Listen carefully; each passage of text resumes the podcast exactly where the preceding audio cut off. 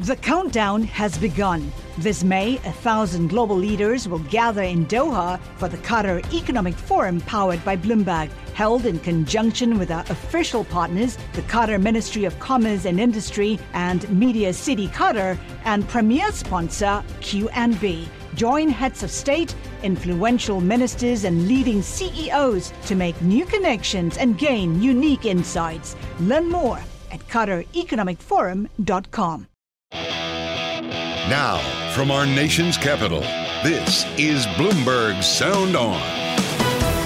If people think the country is on the wrong track and are upset, it's usually really bad news for the party in power. The Democrats have a very difficult challenge on their hands when it comes to the midterm. Bloomberg Sound On. Politics, policy, and perspective from DC's top names. I think there's a lot of pent up demand for electing a woman, and I think 2022 could be the year of the woman. I see the demand that we have today as the baseline for the future. It means our economy is roaring back. Bloomberg Sound On with Joe Matthew on Bloomberg Radio. 2021 is ending with some hope. Mitch McConnell is hoping Joe Manchin joins the Republican Party. Ted Cruz is hoping a 2024 presidential run will go better than last time. And we'll hear in just a moment from Congresswoman Madeleine Dean, who, like the rest of her party, is hoping that the Democrats' big social spending and tax package is still salv- salvageable. My name is Emily Wilkins, and I am hoping that neither myself nor my Bloomberg government co host Jack Fitzpatrick have caught the Omicron variant yet. yet. We are filling in for Joe Matthew today for the fastest hour in politics. Well, joining Jack and I now is Democratic Congresswoman Madeleine Dean of Pennsylvania. Congresswoman, thank you so much for joining us on this Christmas Eve Eve. Uh, obviously, the big news of this week, driving everything in D.C., has been Senator Joe Manchin saying more or less that he wants a do over on Biden's social policy and tax plan, supporting he might support certain parts of the legislation, but not the entire thing. I just wanted to start off by getting your perspective. What's the number one thing from that bill that needs to pass? Oh, well, thank you, Emily and Jack. Thank you for inviting me with you. The, there are too many number ones in that bill what I like is focus on Build Back Better on our children, on our seniors, on working families. Uh, so number one, our children, uh, universal pre-K. What an uh, that would be to get children started with Congresswoman, Congresswoman Dean, I, am so sorry. I think we might give you a call back in just a minute. I know we're having a little bit of, of problems with that line, um, but I, I, do have to say, uh, you know, wh- what she was just talking about there, Jack, as far as the the difficulty in picking out just yeah. one priority. I mean, this really was a bill that was designed for a lot of different things, but really each piece of it has a lot of lawmakers who are very, very supportive of it. Yeah, and we're getting the sense, uh, especially looking back to our uh, interview earlier this week with uh, Congressman Yarmuth, the budget chair, that probably the child tax credit is the centerpiece, but that takes up so much of the money that they have to spend. If Manchin holds them to 1.75 trillion or so, and there can be no accounting gimmicks. Uh, the child tax credit, as constructed, costs about 1.6 trillion over 10 years. So it's it's going to be a really tough uh, decision, series of decisions on what would get cut, what would get shrunk. Potentially, there could be changes to the child tax credit mm-hmm. uh, to make that less costly. And Manchin has talked about uh, work requirements. The, but a, a, lot of Democrats have said that could kick a lot of people off, a lot of grandparents, that kind of thing. Mm-hmm. So it, as we just were starting to hear, this is going to be a really tough one. Well, the, also the difficulty is here is that people are already getting these checks in the mail. 36 million Americans have already gotten used to this benefit. And so, unlike something like, say, paid family or medical leave, which would be a totally new program being instated, this would actually be taking away. Um, I think at this point, Congresswoman, uh, I believe she, you're back in and, and, you're joined with us again. So I, I just wanted to, to, give you the floor again to talk about sort of the, the number one priority that you think needs to be in the bill. Thank you, Emily. I'm hoping you can hear me better now. Oh, loud and clear. Talk about talk about investment in infrastructure and all those things that we need uh, to move our families forward. Uh, as I told you, what I was what I love about this bill is it's very future thinking. It invests in our children, it invests in working families, it invests in our seniors, and it invests in the protection of our planet for those children, uh, my grandchildren, and their children, uh, and the future of um, our country. So I'm very excited about the education piece, which is universal pre K, how we know that will get children off to a very strong uh, start. And as the grandmother of two two year olds, uh, I have to tell you, these young people, these young children are sponges. And so it'll be very good for our country if we better educate all of our children in an excellent and equitable way.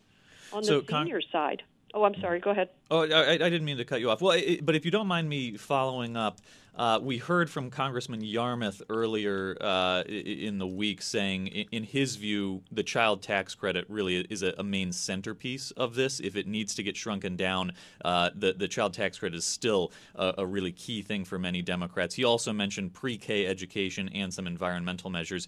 Uh, but I'm, I'm wondering when Senator Manchin talks about work requirements or in any way shrinking down who the child tax credit applies to, is that a deal breaker for you, or what? How does that factor into your thinking on this bill?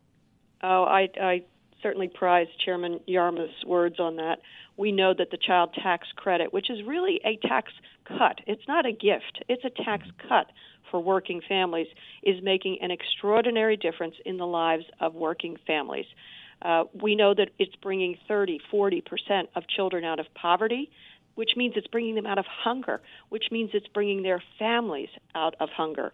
Uh, I am very um, disappointed with uh, the suggest, suggestion by Senator Manchin for any kind of means testing.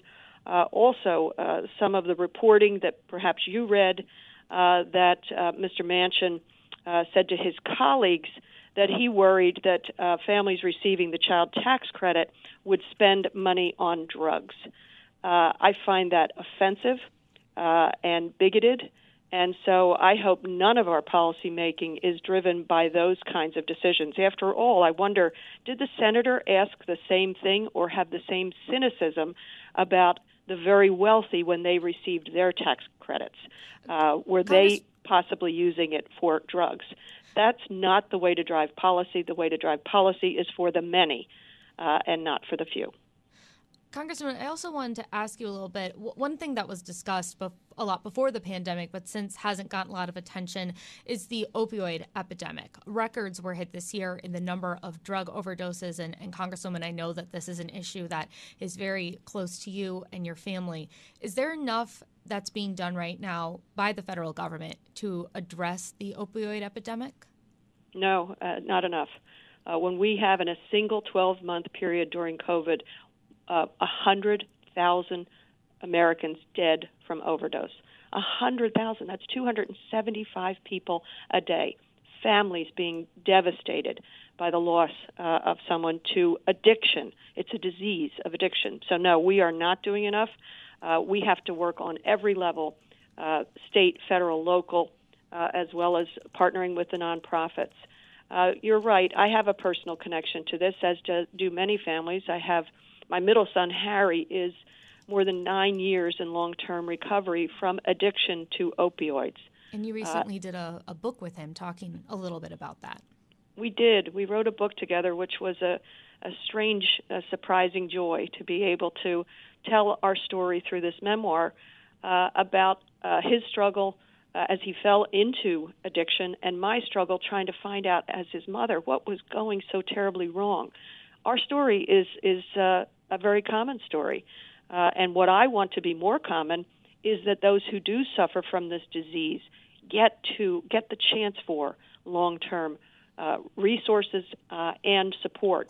One piece of legislation uh, that I have introduced in a bipartisan way uh, has to do with how we treat uh, fo- folks who are suffering from the disease. one way to treat is through long-acting injectable buprenorphine. But right now, the regulations require that a physician return, um, if they have it on the shelf, they return it after 14 days if they haven't been able to uh, use it for a patient. We need to think outside the box. We need to meet this crisis where it is.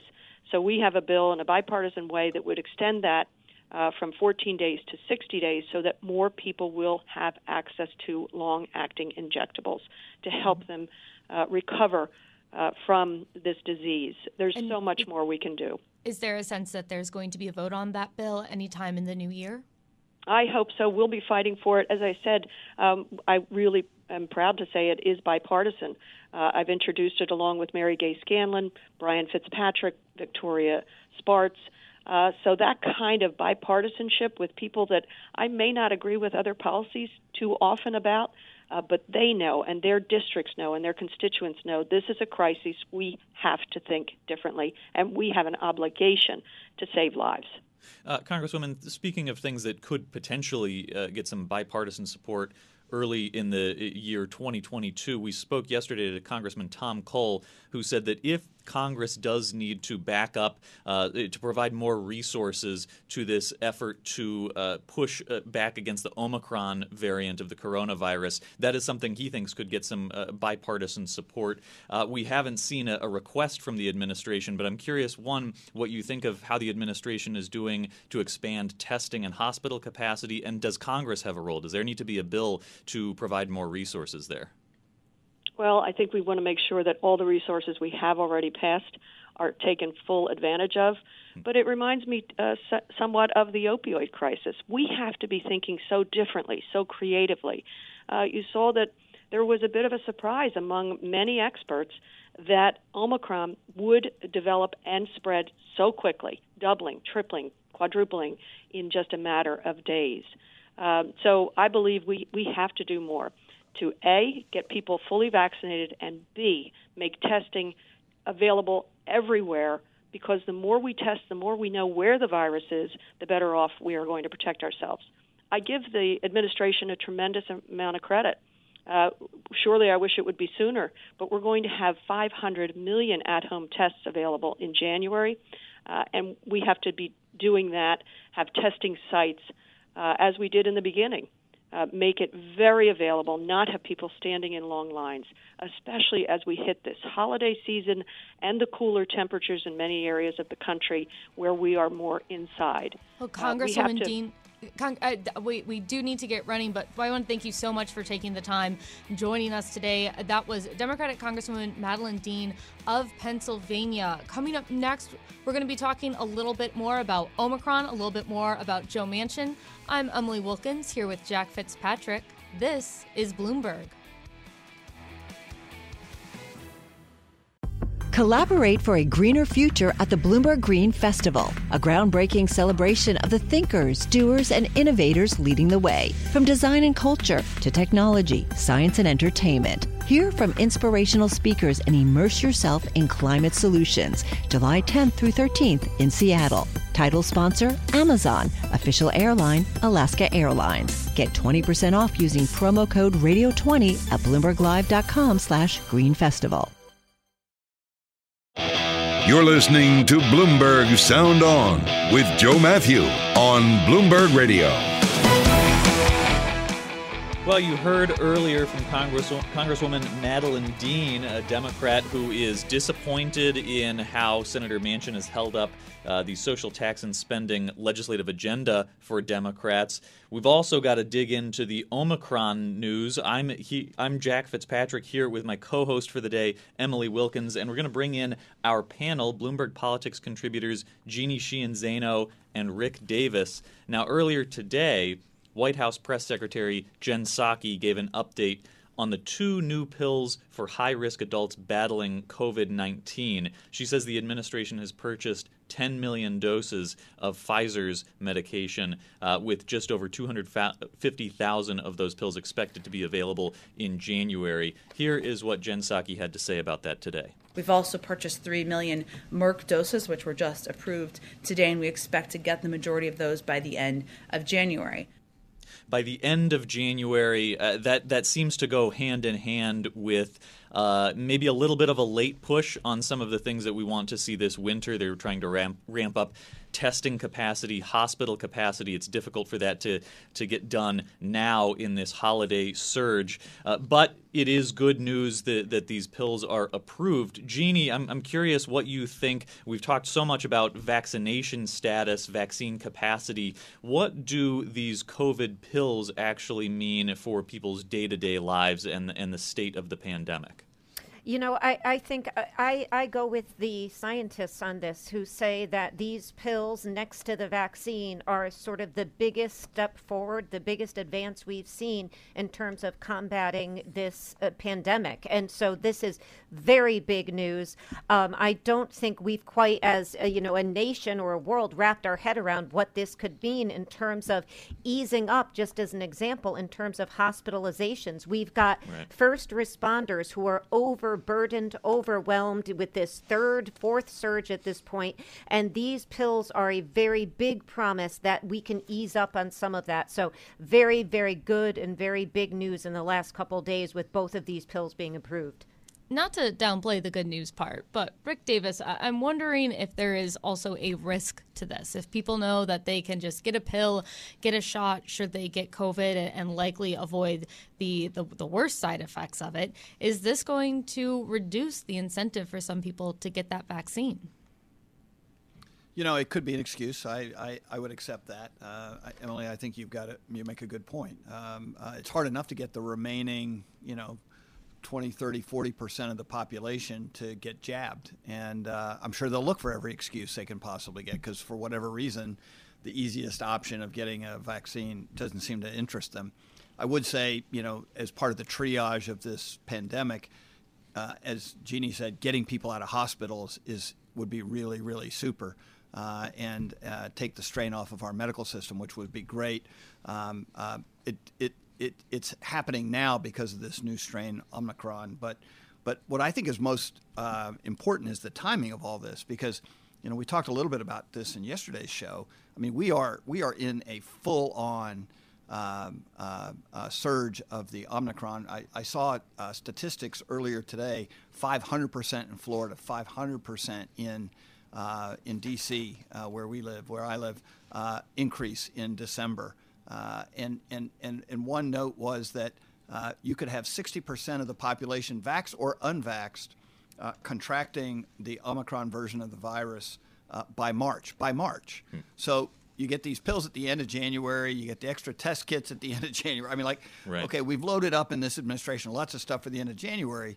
Um, but we're going to have 60% potentially of the population infected by March. I mean, that I think it seems to be going a little too slow by this administration. Right, just a, a, little too late for a holiday rush. Holiday travel, the wave of cases we've seen, seems to be a little bit of a theme. Uh, our colleague Josh Wingrove has, had a story today on the Bloomberg terminal. Headline is COVID pill rationing is next focus as U.S. clears Merck and Pfizer. Uh, Jeannie, I mean, there are logistical issues to go through here, right? They, that they need to decide what what comes next uh, with these pills available, but to produce millions of them, what are you looking for? Well, I, Josh makes such a great point in that piece. Um, you know, we've seen the shortage of tests available, even though they have been around for a lot longer than these pills.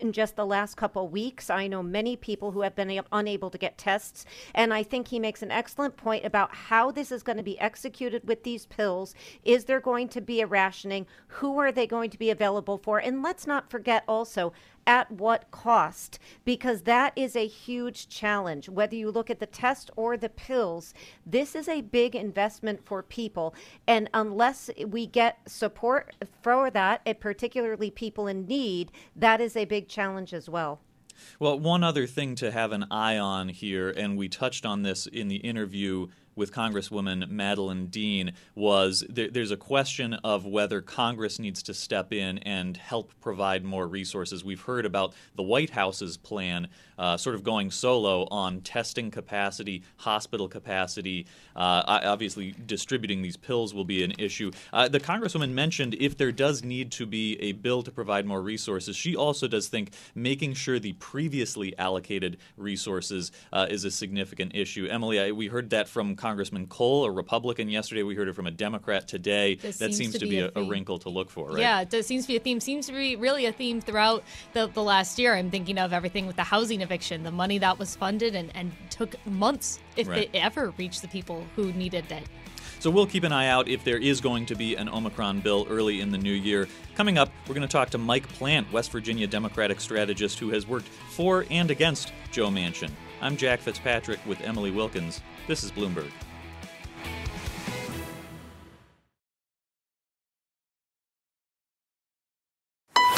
Broadcasting live from our nation's capital, Bloomberg 99.1. To New York, Bloomberg 1130. To Boston, Bloomberg 1061. To San Francisco, Bloomberg 960. To the country, Sirius XM Channel 119. And around the globe, the Bloomberg Business app and BloombergRadio.com. This is Bloomberg Sound On with Joe Matthew.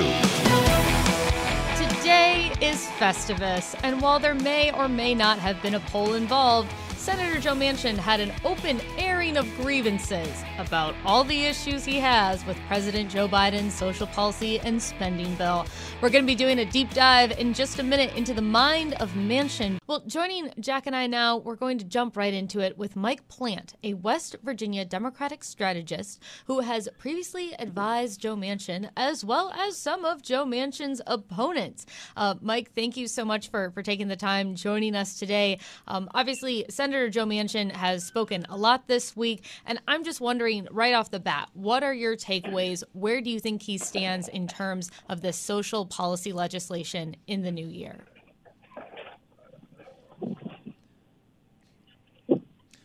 Mike? do you hear us? Hello. Hello. How are you doing today? I'm sorry I lost you there for a moment. That is that is okay. Tech issues seem to be the, the name of the day. I will I will gripe about that for the Festivus pole later. Um, but I wanted to uh, just start off by, by chatting with you a little bit about all of Joe Manchin. He's obviously been been chatting chatting a lot this week, and I'm just trying to get a sense of what your takeaway is. What does Manchin want to see happen with that social policy legislation in the new year?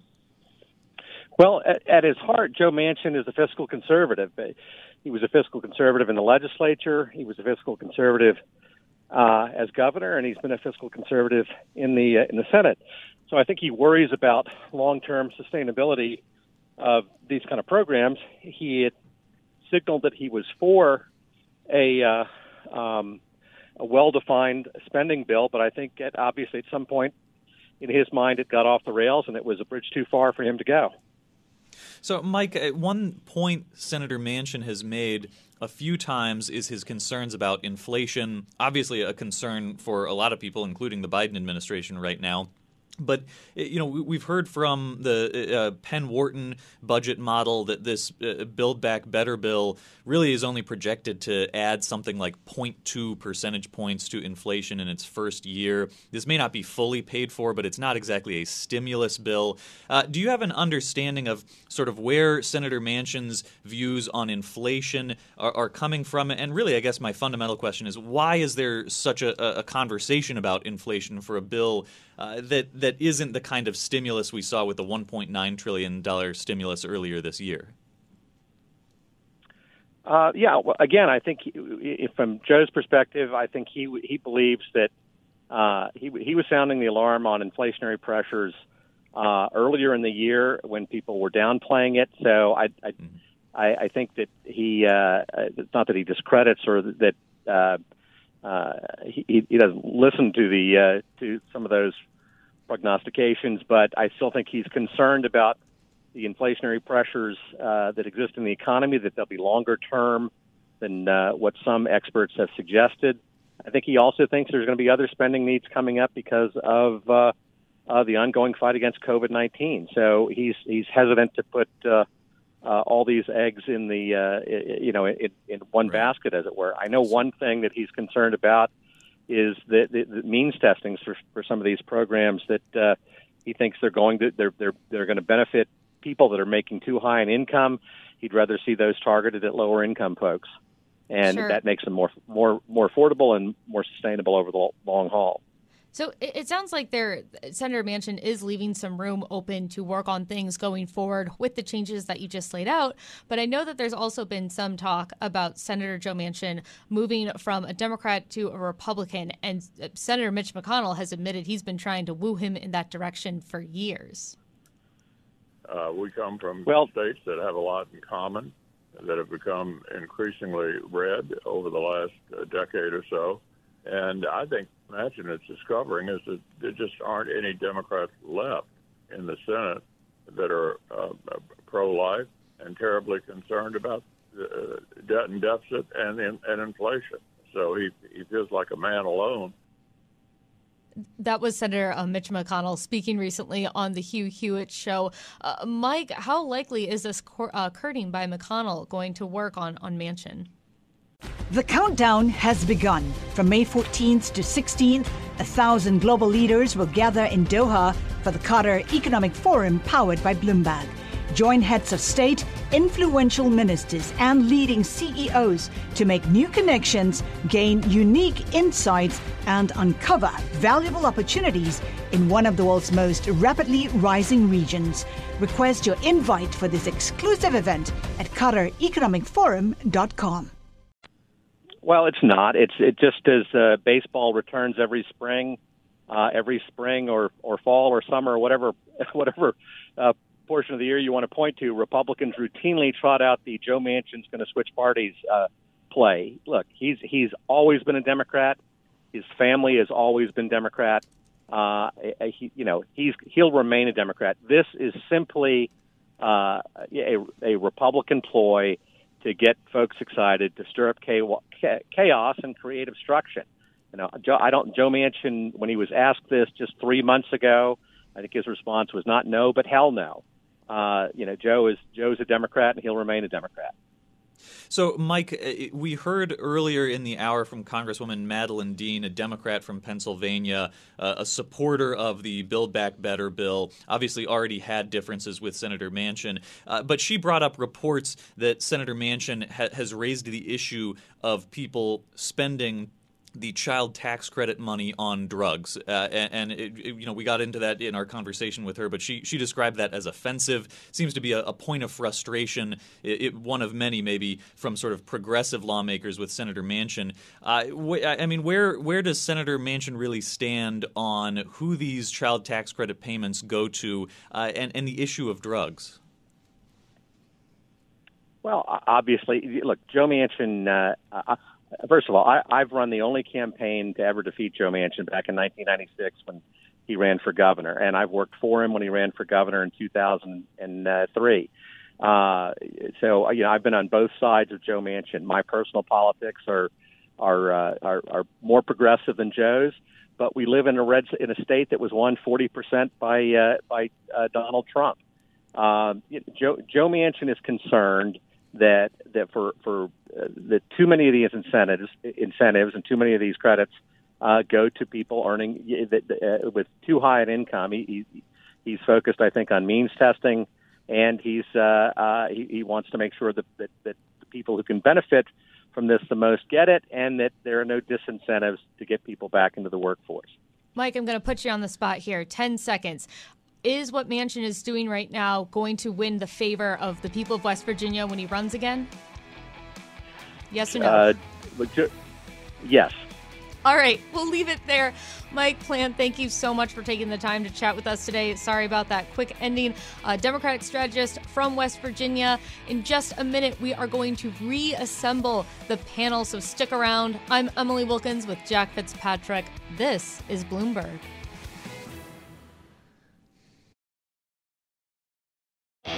You're listening to Bloomberg Sound On with Joe Matthew on Bloomberg Radio.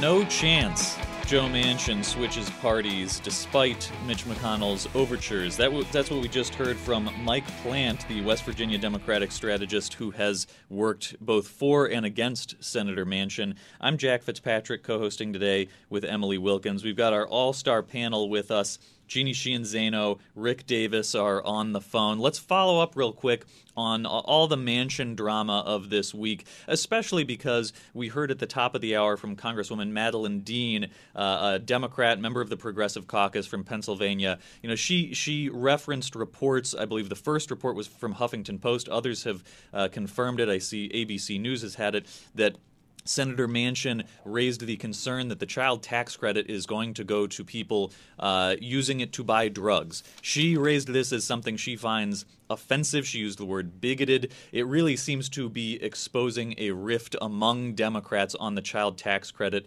Jeannie Sheehan Zaino, what did you make of the Congresswoman's uh, comments on that, and how big of an issue is that as a sort of intra Democratic Party rift?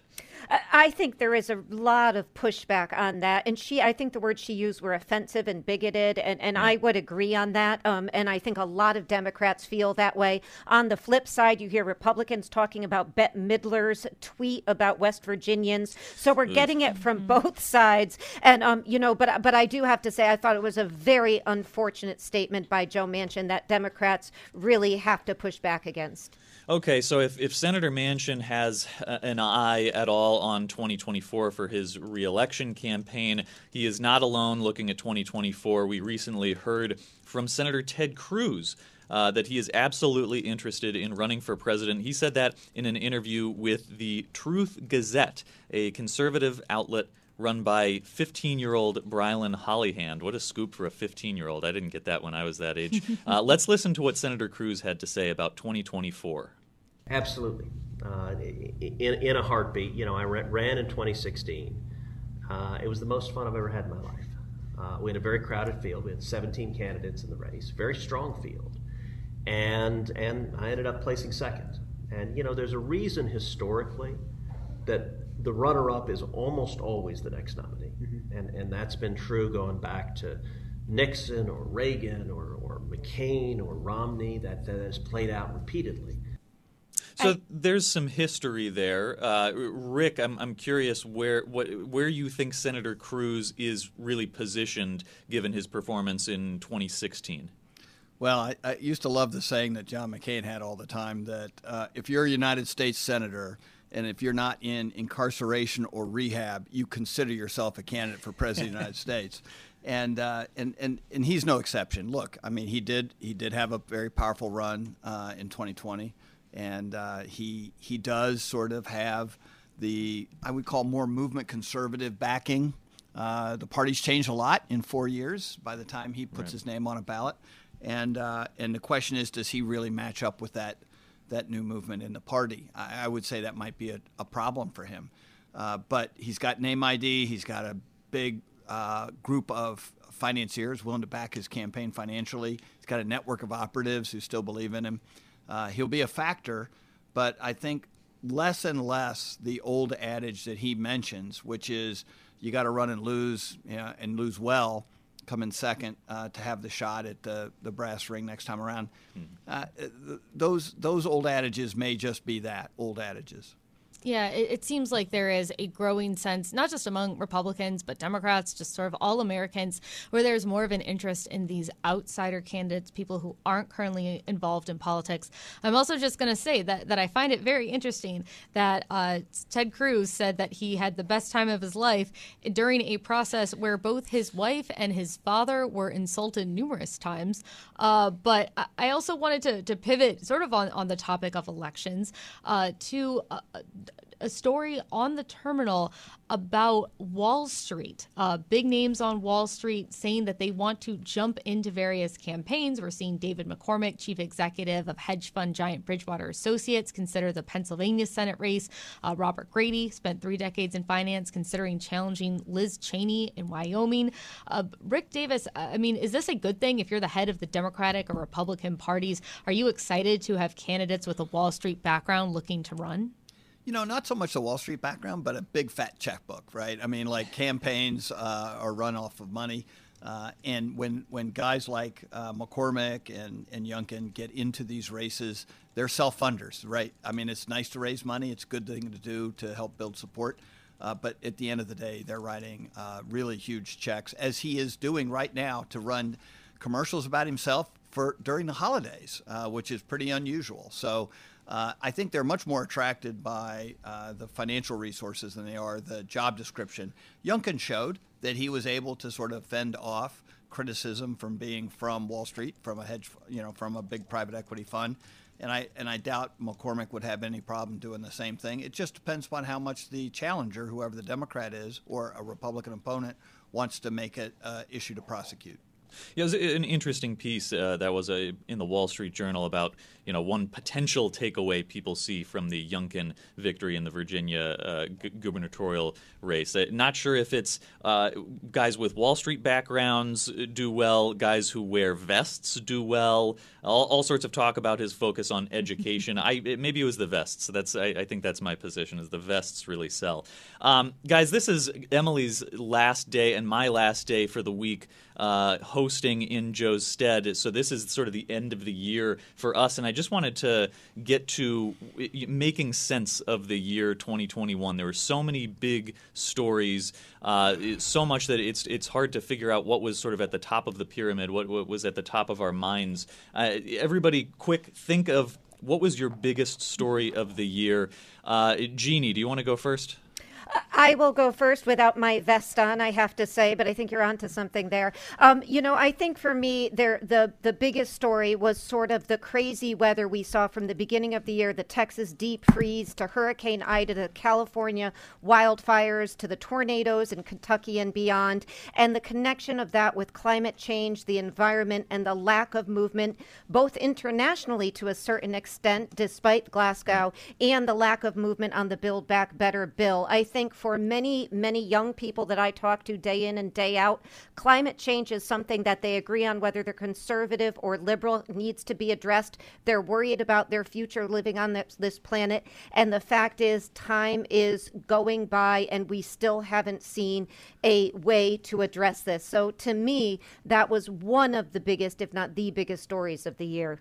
Well, and that'll tie into the uh, Build Back Better bill if that if those climate provisions are something that end up falling out of whatever skinny bill they try to do. Rick, what's at the top of your list?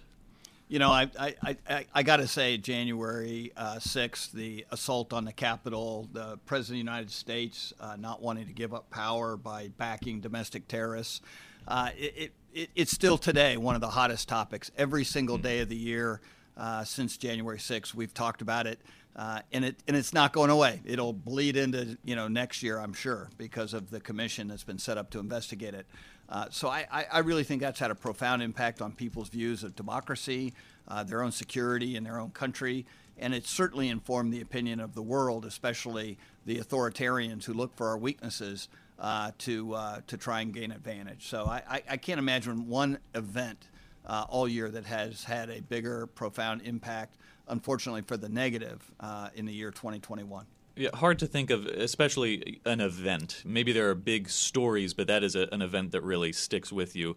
Uh, Emily, what's at the top of your list? So before I do that, I'm just going to observe that Glenn Youngkin won wearing a fleece vest. Yes, this is fleece. very different from the sweater vest of Oh, Rick yeah. Santorum, which kind of, you know, he went down and the That's the sweater vest went down with him. Uh, but honestly, I, I, I know we've discussed it so much on this show, but it's the top story of the year. I really do think it's the vaccine.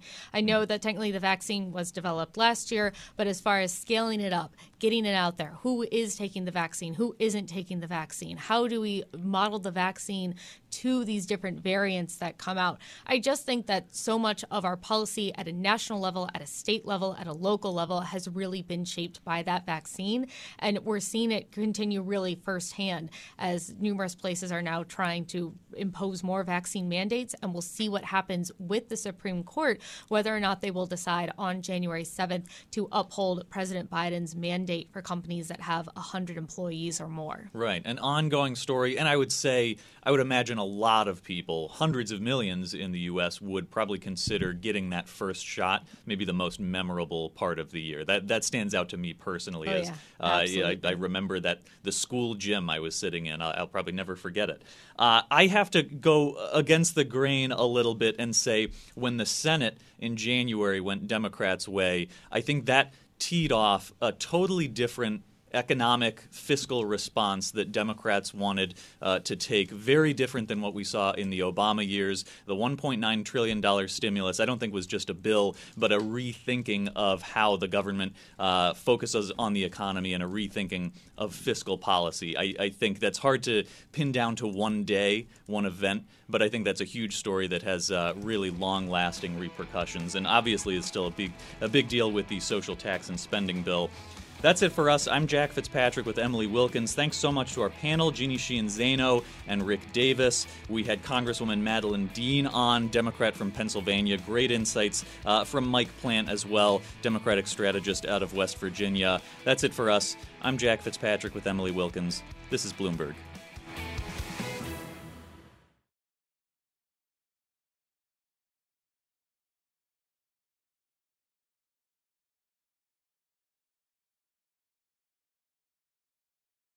Collaborate for a greener future at the Bloomberg Green Festival, a groundbreaking celebration of the thinkers, doers, and innovators leading the way. From design and culture to technology, science, and entertainment. Hear from inspirational speakers and immerse yourself in climate solutions. July 10th through 13th in Seattle. Title sponsor Amazon. Official airline Alaska Airlines. Get 20% off using promo code Radio20 at BloombergLive.com slash Green Festival.